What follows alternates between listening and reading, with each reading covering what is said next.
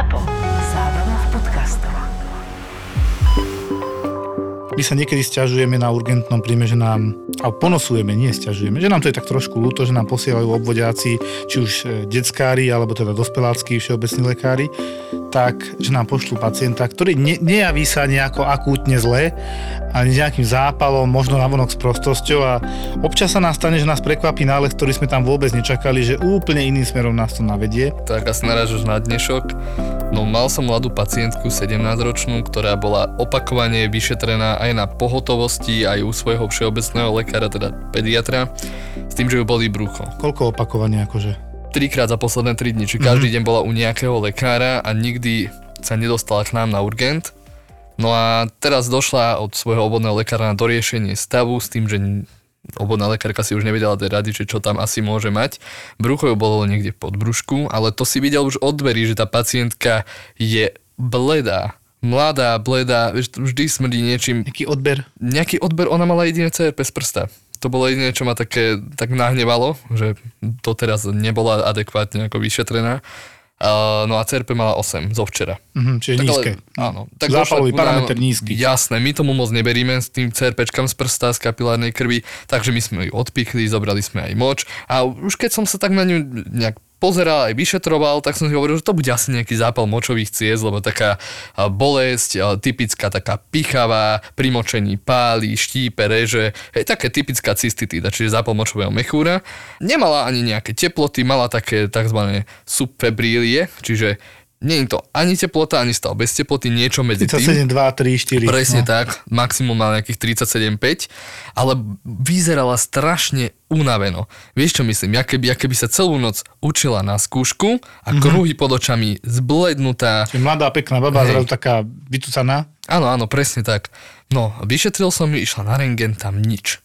Ale už si hovorím, že OK, už mám nejaké výsledky, mám aj moč, v moči 12 tisíc baktériúria, čiže veľa baktérií mala v moči, v sedimente. Čiže my to tak voláme, to teraz povieme, že mm. nesignifikantná bakteriúria, alebo keď aj signifikantná v tomto prípade, čiže sú tam baktérie, ale to hneď neznamená infekciu, lebo tam by mali byť aj biele krvinky, červené Áno, krvinky. to môže byť kontaminácia. Tak, že to zle, no už je trošku problém, to si povedzme rovno. Veru, ale tak ona bola symptomatická, takže logicky pri tom močení tam bolo to pálenie, štípanie, tak som rátal Išiel s tým smerom. Hej, išiel som si za tým a nebola nejaká schvátená, opotená, že čo by mi imponovalo, že asi to bude slepák alebo niečo, ale aj tak si hovorím, dobre, je to mladá baba. E, Je pomerne chudá, čo je celkom výhoda pri vyšetreniach. Sonografii konkrétne. Jasné, a tak som ju poslal na sono. Hodinu jej nebolo, už som mal všetky výsledky. CRP 120, že by za jeden deň jej zrástlo o 120, to je To, také... to povedzme, že nás sa v hlave hneď víri na urgente. Čo tam s ňou robia? No. Čo tam našli? Čo tam čaká? Alebo nezobrali? Alebo je pred ňou niekto iný? A už riešime presne, že kde toľko je. Mhm.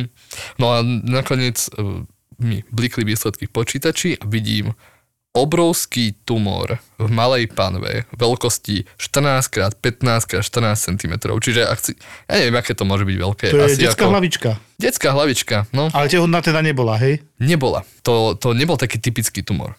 To bol, mne to popísali ako cystický tumor s hustým jadrom, s, s viacerými segmentami, čiže Septovaný, hej? taký. septovaný, áno, To presne znamená, tak. že to vyzeralo v podstate ako taký úl s e, mriežkami vnútri vyslovene, Áno, no. áno. Potom teda došli, ja som im povedal, že no s týmto asi už nebudete u mňa moc riešení, ale pojete na ginekológiu, aj som ich poslal na ginekológiu s tým, že hm, matka mi hovorí, ale ona tam v živote nebola. Ja hovorím, no a toto bude asi ten problém. 17 rokov. 17 rokov. Ja sa zvyknem pýtať u mladých uh, báb na takéto, najmä keď majú problémy v tejto lokalite, že teda či je sexuálne aktívna, či môže, nemôže byť tehotná. Ona, matka to negovala, to dievča bolo také, ani moc so mnou nekomunikovalo popravde, no ale aspoň vieme, že z čoho bola anemická, čiže z čoho Chudokrvná. chudokrvná bola, hej, e, čo ju asi veľmi dlho trápilo a bolelo a teraz to možno len prvýkrát povedala matke a možno tá infekcia, lebo tá infekcia močových ciest tam pravdepodobne bola aj skrz toto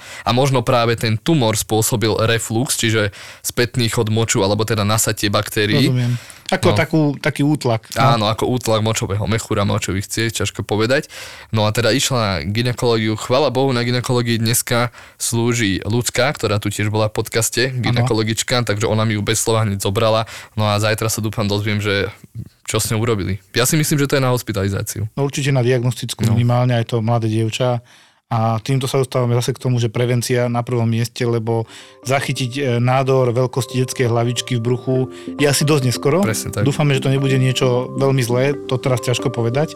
A na druhej strane mohla sa zachytiť nejaká malá hrčka, ktorá by sa iba odstranila a ideme ďalej. Áno.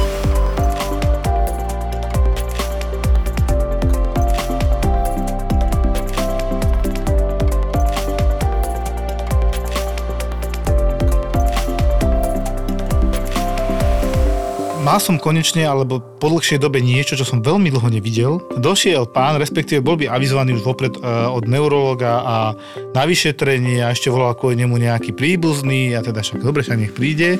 Tie príznaky boli, že už 3 mesiace má také krče, raz za týždeň také, že krč celého tela, ale je pri vedomí, čiže to nevyzeralo na epilepsiu. Čiže tá predanamnéza ešte od tých príbuzných bola taká, že krče celého tela, tak ako keby stiahne celého a pár desiatok sekúnd je taký v krči, potom to prejde a je lepšie a že má nejaký chronický zápal a že mal operované niečo v mozgu a také dosť komplikované to vyzeralo, že nech dojde, musím sa na neho pozrieť, inak sa to zistiť nedá. Tak aj došiel, tak som si ho poriadne pozrel, myslím, že ho začal kolega, ja potom teda už ako službokonajúci lekár som pokračoval, lebo som si ho nakoniec aj príjmal.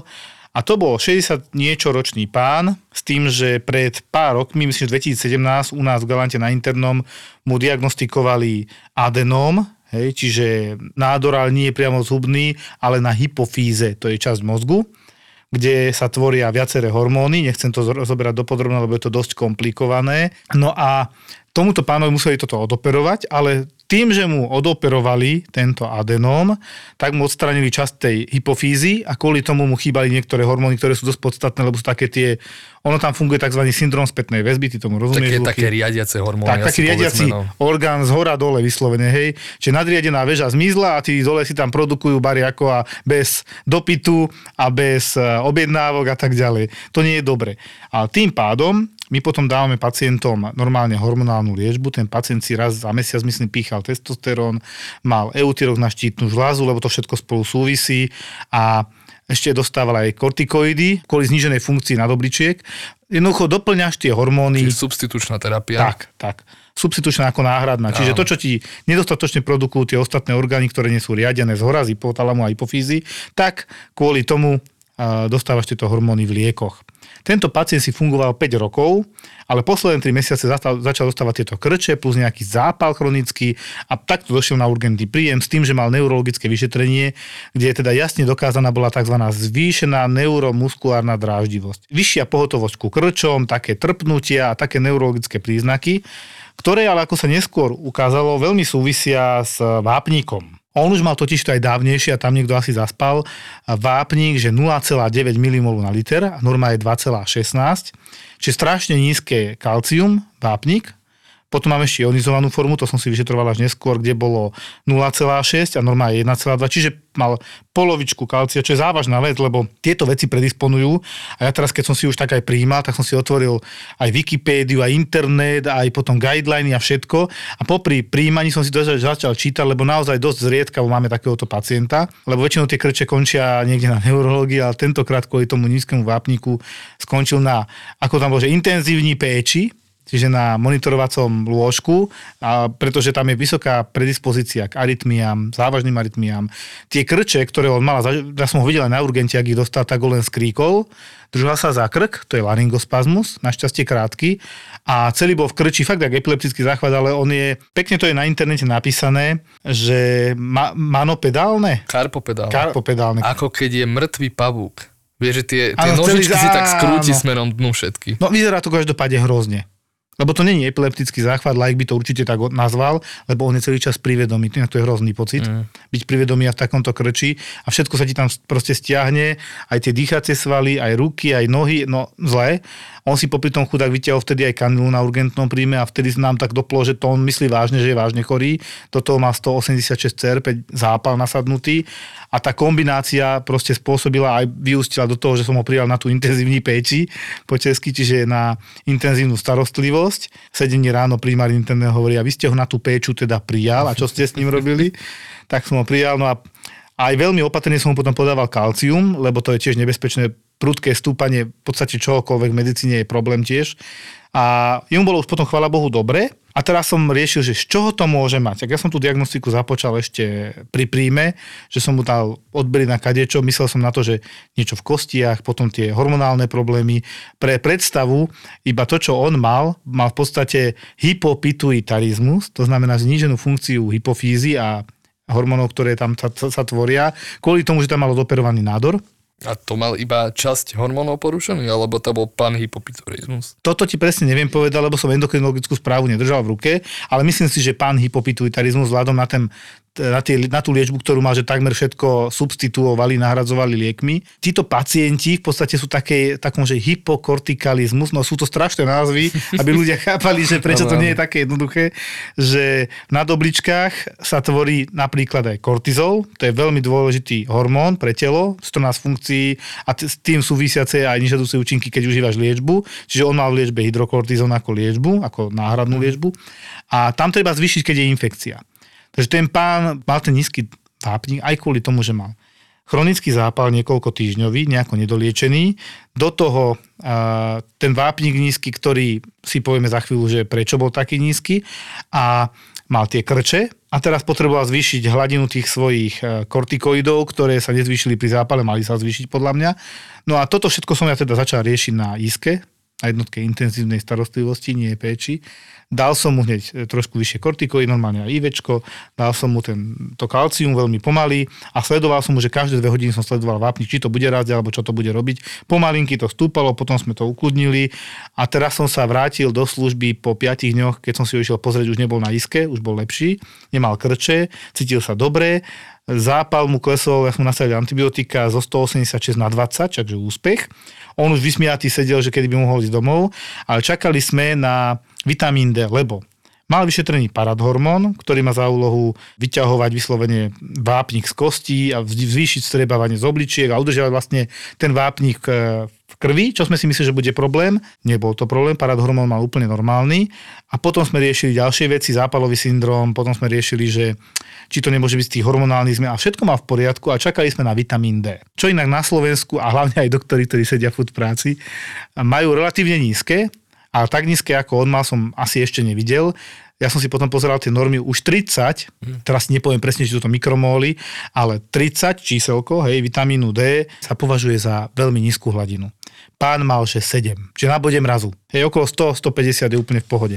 Hovorím, vú, tak sme trafili, takže má veľmi nízku hodnotu vitamínu D, čo spôsobuje poruchu na úrovni metabolizmu vápnika, znižené vstrebávanie v čreve. Presne tak. A teda vyústilo, asi to dlhšie trvalo, to nebolo určite deň, a pri zápalovom syndróme plus tých hormonálnych zmenách a tak ďalej spôsobuje sa dostať do take, takejto hypokalcémie závažnej, že vyžadoval hospitalizáciu, mal tie krče, tak ja dúfam, že ja som mu ešte v ten deň, v ten večer sme mu urobili rožok s maslom a dali mu vitamín D.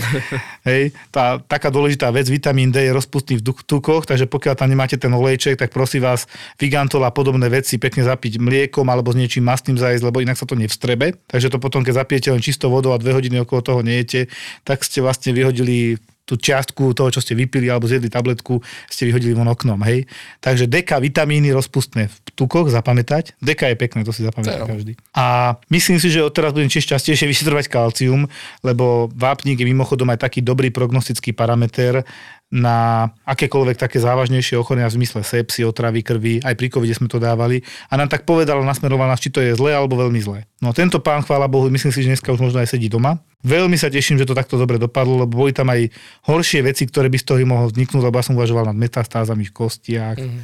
Ale tam by bol ten paradormón narušený určite potom mal urobené vyšetrenia okolo toho. Čiže tá skladba vyšetrení bola veľká. Sme sa cítili pomaly ako v Houseovi, že fú, do široka ale došli sme k tomu, že nízky vitamín D. A je zimné obdobie, to je jedna vec, A pán ho teraz bude dostávať samozrejme a mohlo by, byť, mohlo by byť po probléme. A má potom svoju endokrinologičku veľmi dobrú, ktorá si ho určite postráži. Môže byť rád, že nežije niekde v Norsku, kde má pol roka tmu. Ale sme sa o, na to, o tom bavili na sedení. Paradoxne, Škandinávia má celkom dobré hodnoty vitamínu D u svojich e, občanov a paradoxne aj u Černochov, ktorí majú dosť svetla, vitamín D bol v nízkych hladinách. Čiže sa uvažuje o tom, že to slnko nemá až taký efekt, ako sme si dlho mysleli, že tá premena z D2 na D3 nie je až taká podstatná ako ten príjem, lebo tie prímorské krajiny sú v princípe na tom lepšie tie rybičky, asi mliečne výrobky a makuje inak veľa kalcia, to ma prekvapilo. Týmto smerom možno budeme uvažovať, že nie len to slnko je dôležité, aj ten príjem. Takúto hypokalcemiu, ja poviem úprimne, som videl asi za 5 rokov po dlhej dobe, ešte možno predtým v Petržalke a dokonca aj s prejavmi, čo sú tie krče a oni sú naozaj nebezpečné, lebo keby ostal v tom krči dlhšie, on sa zadusí. Okrem tých teda arytmí a podobných záležitostí a srdce, ja si doteraz pamätám ešte ako študent, nám ukazovali myšie srdce na Savke, Slovenská akadémia vied, mm-hmm. a dávali tam presne minerály. A to si môžem povedať, že aké sú tie minerály kurňa dôležité. Hej, sodík, draslík, chlor, vápnik. A mnohokrát sa nám stane, že z pohotovosti nám zabudnú toto vyšetriť a pritom je to jedna z najakutnejších vecí, ktorá sa dokáže zmeniť za pár hodín.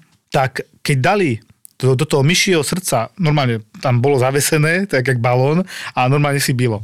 A teraz, keď dali e, vysokú, proste dali normálne vápnik, kalcium, do toho srdiečka, tak ono ako keby skamenilo. To sa vraví, že... Stoneheart. Stoneheart, presne tak. To, to je jeden problém, keď máš veľmi vysoký a zase keď dali, keď dali magnésko a veľa, tak išlo takého mlandravého srdca, chabého a to sú tie arytmie, čo sme sa bavili. Kalcium, vápnik, je dôležitý v kaskáde zrážania. Jednoducho, pri zrážaní môže sa stať, že ten pán mohol mať aj prejavy krvácania, lebo by nefungovalo to zrážanie tak, jak má. Petechie a tak. Tak, presne prejaví nejaké bodkovité krvácania petechie. Potom, ako si teraz správne povedal, tie svalové krče a tak ďalej, ale aj srdcové záležitosti súvisia s tým, že sval využíva vápnik mm-hmm. a potrebuje vápnik vlastne k funkcii. Imunitná reakcia. Imunitná, presne. Je tam toho strašne veľa. Ten vápnik je všade strašne dôležitý. Ano. A máme ho strašne veľa v kostiach. Áno. Máme si odkiaľ ťahať. A napriek tomu, vidíš, pán nemal Dčko, nevedel ťahať.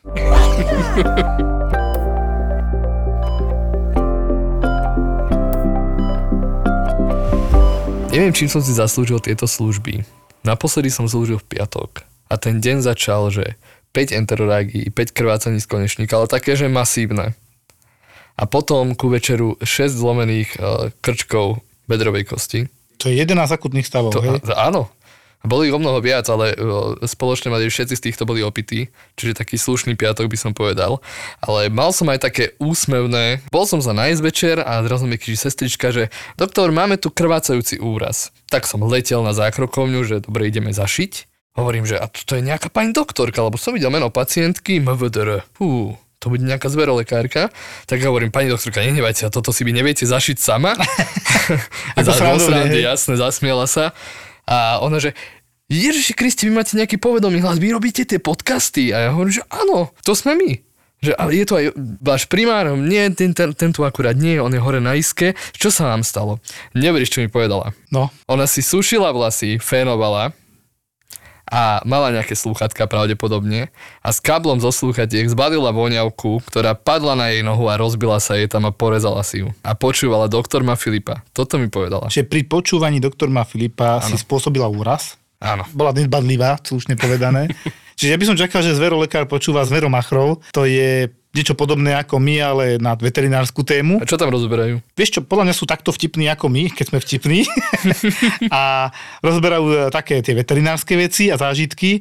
Ale teda by som čakal, že veterinár bude počúvať ich, ale sa teším, že počúva nás. Ale mohla by aj ich. Mohla by aj ich, aspoň sa nestalo takéto veci. No tak na budúci nás počúva tak, že sedí v, v kresle a nič nerobí.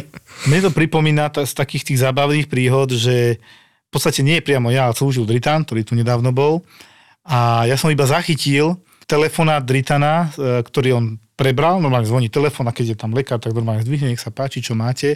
A iba som počul, že nejaký taký divný človek sa s ním rozpráva. To bolo nejaká jedna v noci, ešte sme tam šaškovali, ako ja hovorím. Počúvam ho tak vedľa, vieš, ako keď máš priložené ucho a ten hlavný telefonuje a ty si len pri ňom a počúva, čo tam je. A z tej z druhej strany bolo. Ja by som potreboval ísť na vyšetrenie, ale ja nevládzem dobre chodiť a ešte to takýmto spomaleným hlasom ale potreboval by strašne akutne vyšetrenie, ale nechcel povedať čoho, ale nevie sa tam dostať, že čo má robiť. tak ako Dayton sa mu snažil vysvetliť, že sú len dve možnosti, buď teda sanitka, alebo že ho niekto doveze, nie? Jasné. No a či to je také akutné? No a on to už má týždeň a tak, tak nevyzeralo to, že to je niečo akutné. Tak ti prišiel okolo pol piatej pacient, ktoré teda, ale kde si vyžadovali psychiatra, že on má doporučenie asi týždňové od obvodného lekára na protialkoholickú liečbu na psychiatriu, aby sme ho teda prijali.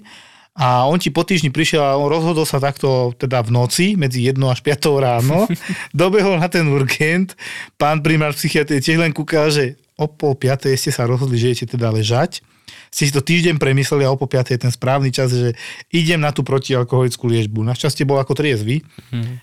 A predstav si, on teda aj prijal, no nie teda hneď o pol piatej, urobil si nejaké odbery, základ vyšetrenia a ráno išiel normálne na príjem. Mňa len fascinovalo, že aký musí byť kolotoč tých myšlienok, že sa rozhodneš to riešiť v noci. Tak pozrieš sa na flašku a na výmenný lístok a jedno z toho si vyberieš, vieš. Prinášame ti naživo podcast Profil zločinu v exkluzívnej verzii s dvomi hostiami. Kristýna Kevešová prinesie do bratislavského Lunabaru až dva silné príbehy. Streda, 22. marec, Lunabar a podcast Profil zločinu Exkluzív. Exkluzív. Vstupenky na Zapotúr.sk V tých nočných službách sa naozaj delujú šialené veci na tom urgente. Joško, veľká škoda, že ty pri mne netráviš čas, lebo to by si neveril, čo za mne chodí. Počuj, došla mi pani z vedľajšieho mesta, bola pôvodne ošetrená na LSPP. Lekárska služba prvej Lekárska pomoci. služba pre pomoci. Pre pád z bicykla, čo má ísť automaticky k nám, keď je to čerstvý úraz úrazom hlavy.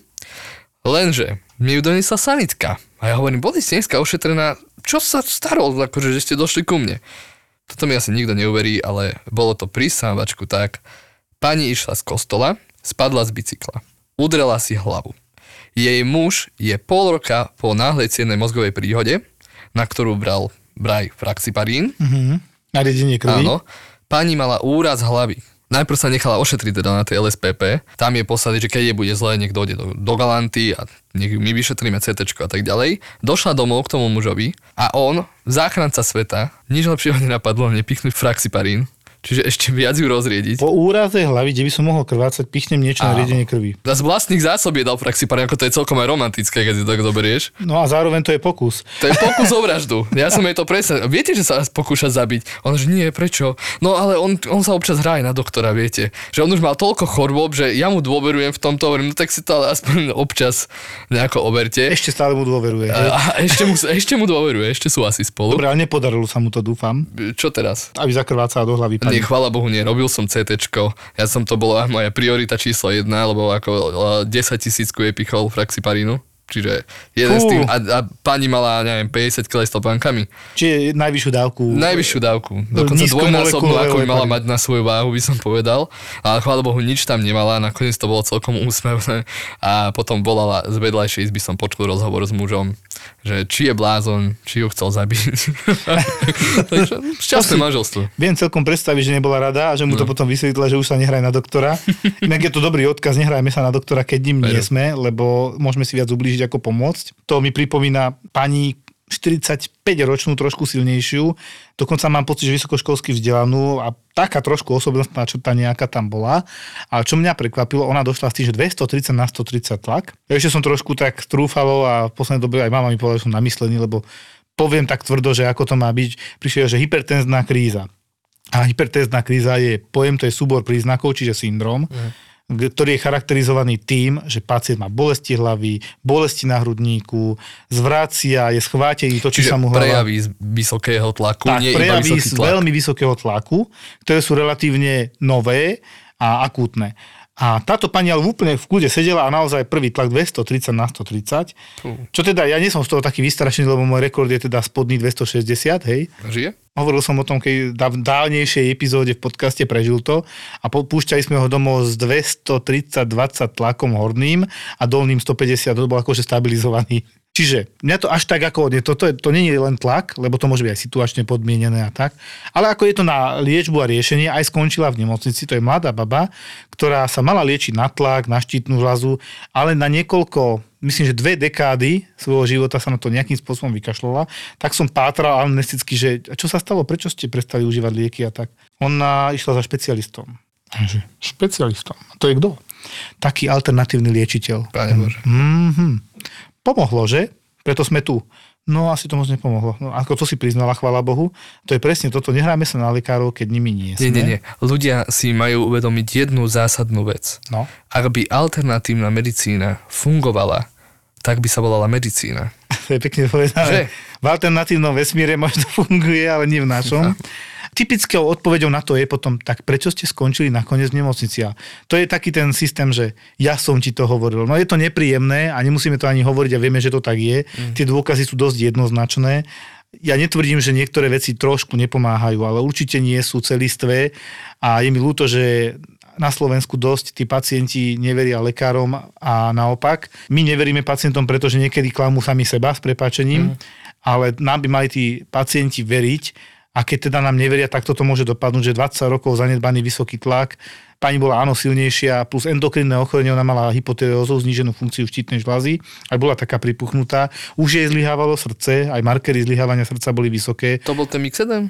No čo sme si mysleli, že mixedem. Áno. Mixedem je, keď máte prejavy taký ako keby napuchnutý Mm. a tá pani mala komplet prejavy zo zníženej funkcie štítnej žľazy. Ten mixedem naozaj ako keby ste ju zmačkali, taká, taká rôsolovitá osoba, aj silnejšia. Ale my sme si najprv mysleli, že to bude Cushing alebo niečo také. Áno, no endokrinné niečo. No, no, no. A aj tak pomaly rozprávala a do Mm. toho ten tlak neliečený, zlyhávanie srdca a hovorím, no a to je na príjem. Tak aj ostala, dostal síce vyšivuje v tej nemocnici, lebo mladá baba, vieš, medzi staršími pacientami, ale je to nutné to dotiahnuť do tej výslednej podoby, že čo bude najväčší problém, či tá štítna žľaza, či nejaké veci, problémy s nadobličkami. Je tam komplex vyšetrení na vylúčenie sekundárnej hypertenzie, čiže vysokého tlaku spôsobeného z nejakej inej príčiny, ako je tá, ktorú poznáme, ktorú voláme, že esenciálna hypertenzia, ktorá je daná životným štýlom, priberaním a kardiovaskulárnymi ochoreniami, ale jednoducho, že či tam nie je problém presne nejaká nadoblička zúžená cieva, čo ide do obličky, renálna cieva, artéria, takéto veci sekundárne, čiže druhotné. No a pátráme a liečíme ju, hej. A ona má stále okolo 200 na 100 tlaky a napriek liečbe má kopec liekov na tlak. Len tým chcem teda povedať naozaj, že trošku nech nám veria pacienti, ako prečo by sme ich chceli zle? 99,9% lekárov to išlo robiť, lebo chcela pomáhať ľuďom. Mm. Ja neverím tomu, že existuje lekár, ktorý by vám cieľe nechcel ubližiť. Lenže liečiteľ ti nepovie, že schudnite a robte niečo sami od seba, ale povie ti to, čo chceš počuť, lebo mu platíš. Áno. Pacient, keď dojde k nám na urgent, my si od neho nevypýtame ani cent, teda pokiaľ si nepýtame tých 10 eur, keď príde s kravinou, Čo je ktorá je deň stará, áno. Ale uh, my si od neho nevypýtame teraz, jak liečiteľ, že 100 eur za pekné slova, ale de facto, ktoré ne, neriešia nič. Pacient nevidí, že on nám vlastne dáva peniaze, dáva Áno. nám ich z poistenia, ale on to nevidí a tým pádom možno chýba ten nejaký ten efekt, že zaplatím si za zdravie. Áno, lebo na Slovensku fungujeme teraz tak, že čo si nezaplatím, to si nevážim. Mm. Takto to bohužiaľ je. Ja to vidím. Predpisujem lieky a pravidelne liek, ktorý kedysi uhradzala poisťovňa aspoň na 50%, teraz už je hradí pacient. To tam máš také kolónky a No, jasné. to ti vyhodí systém, e-zdravie. Aj teraz v noci som mal som prebral dritanový pacienta, on šiel zase riešiť pacientku, ktorá sa dusila, dostala komplet liečbu a išiel si po jeden taký liek, brikanil, na intenzívnu starostlivosť, že by si ho vypožičal a podal na urgente, lebo sme veľmi chceli prepustiť pani domov, aj ona chcela, tak sme ho chceli zaliečiť. A jak bol preč, ja som tam sedel a strážil urgent, tak som prebral jednu hypertenziu. Hej, takú nič strašné, 160 na 100 mal tlak, potom má 150 na 80 po lieku, po 50 minútach po kalciovom blokátori, tak to voláme tie lieky na tlak. A trošku sa s tým pánom aj zakecal presne, že jemu sa stalo, že nemal 4 dní svoj liek Norvast a že bohužiaľ, že jeho obvodná lekárka už je trošku v takom dôchodkovom veku a možno, že už aj dávno za dôchodkovým vekom. Teda, že sa k tomu nedostal, nedostal sa ani k nej a ona bola chorá a nemal odkiaľ predpísať si recept, čo mne prišlo už také, že Preboha, však máme e-zdravie, funguje to celkom pekne, predpíšem recept a vy ho na druhý deň vyberete kľudne aj, aj v snine, hoci kde. No ale ona dáva ešte papierové, lebo na týmto veciam nerozumie a chce už skončiť. Že toto také už hlúposti problémy, že pacient príde v noci kvôli tlaku len preto, že nemá lieky na tlak. Čo si myslím, že keby veľmi chcel zaklope nejakému susedovi v baráku, tak nájde niekoho, kto mu nejaký liek na tlak vie dať. Tu by si vedel pomôcť, hej, a žiadnu strašnú galibu by nerob, nenarobil. Tak ako opačne, keď má niekto nízky tlak, tiež je logika, že tak si nedám lieky na tlak, keď má 90 na 60. Ale paradoxne liek, ktorý je rizikový, ako ty si mal na zrážanie, tak to si podám na slepo a neviem, či môžem a neporadím sa. Alebo idem teda 20 rokov chodím k alternatívnemu liečiteľovi. No ale potom máš tú druhú kategóriu. Neverím im, ja to nebudem užívať. Ja nezabudem na jedného pána, ktorý presne hovoril, no, nové lieky na tlak, dám im týždeň šancu a potom to vyhodím. To je akože taký prístup, že no, a potom sme tak, kde sme a pán mal porážky. Jednu za druhou, lebo ten vysoký tlak sa niekde prejaví.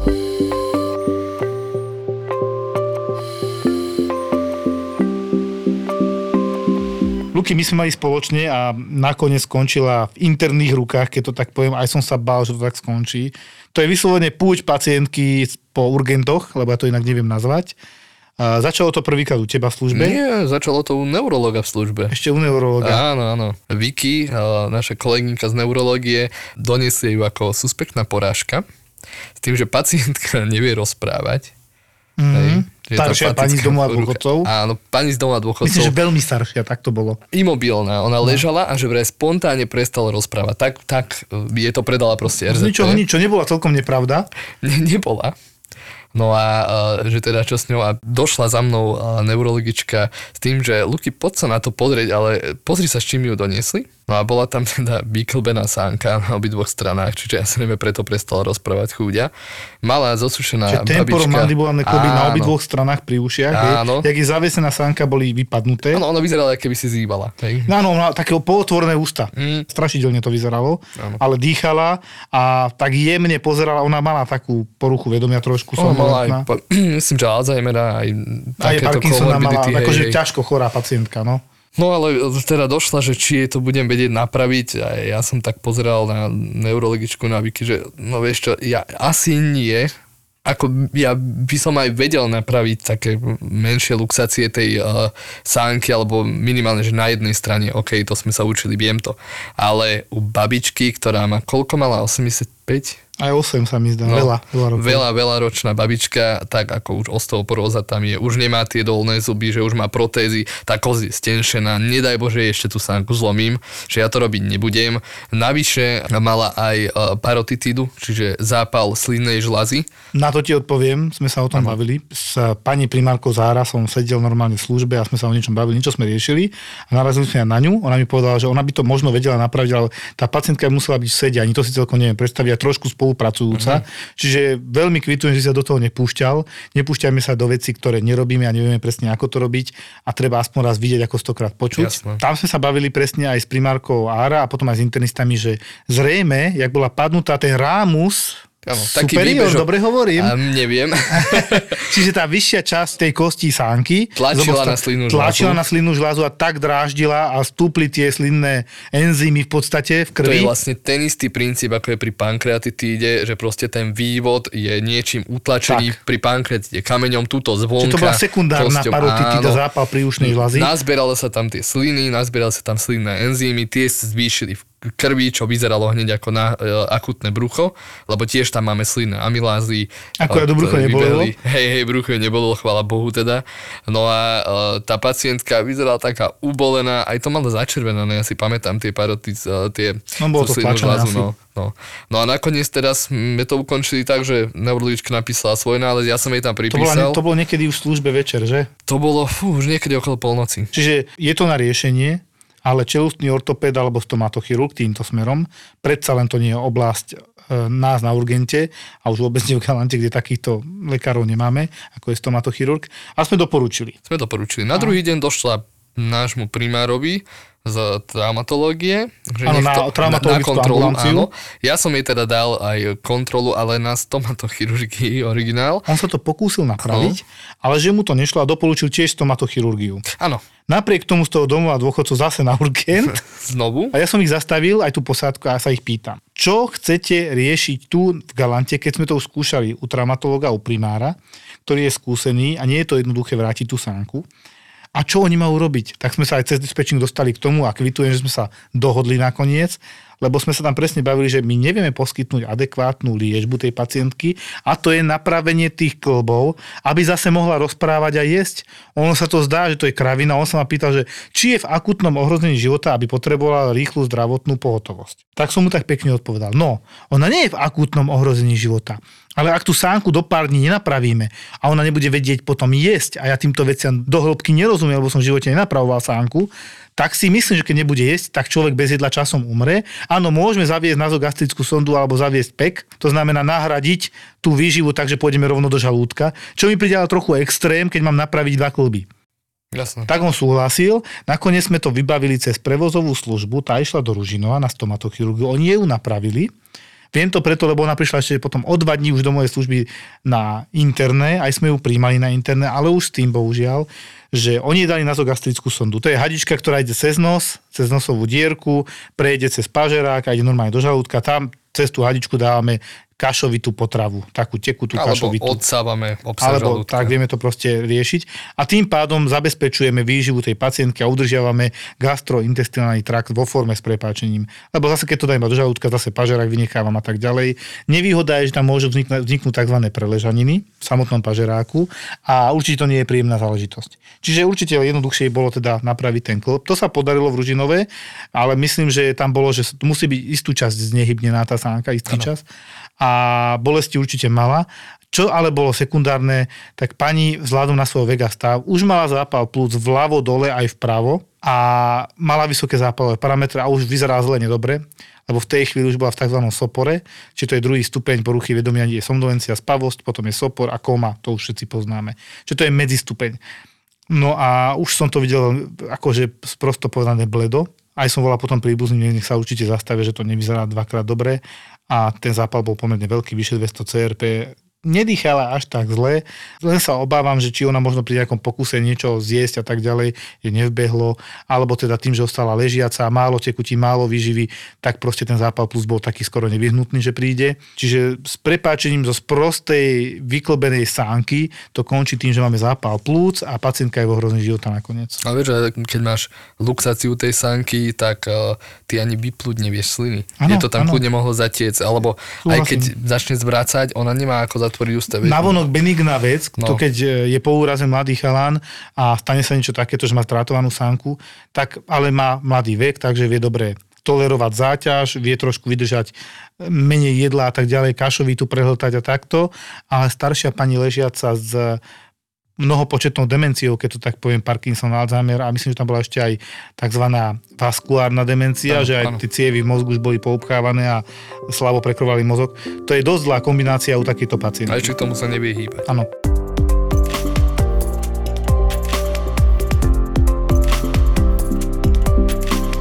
Ja si dovolím zakončiť túto epizódu bizarným príbehom, ktorý som tiež mal z okolností v nočnej, kedy mi došiel pacient z domova dôchodcov.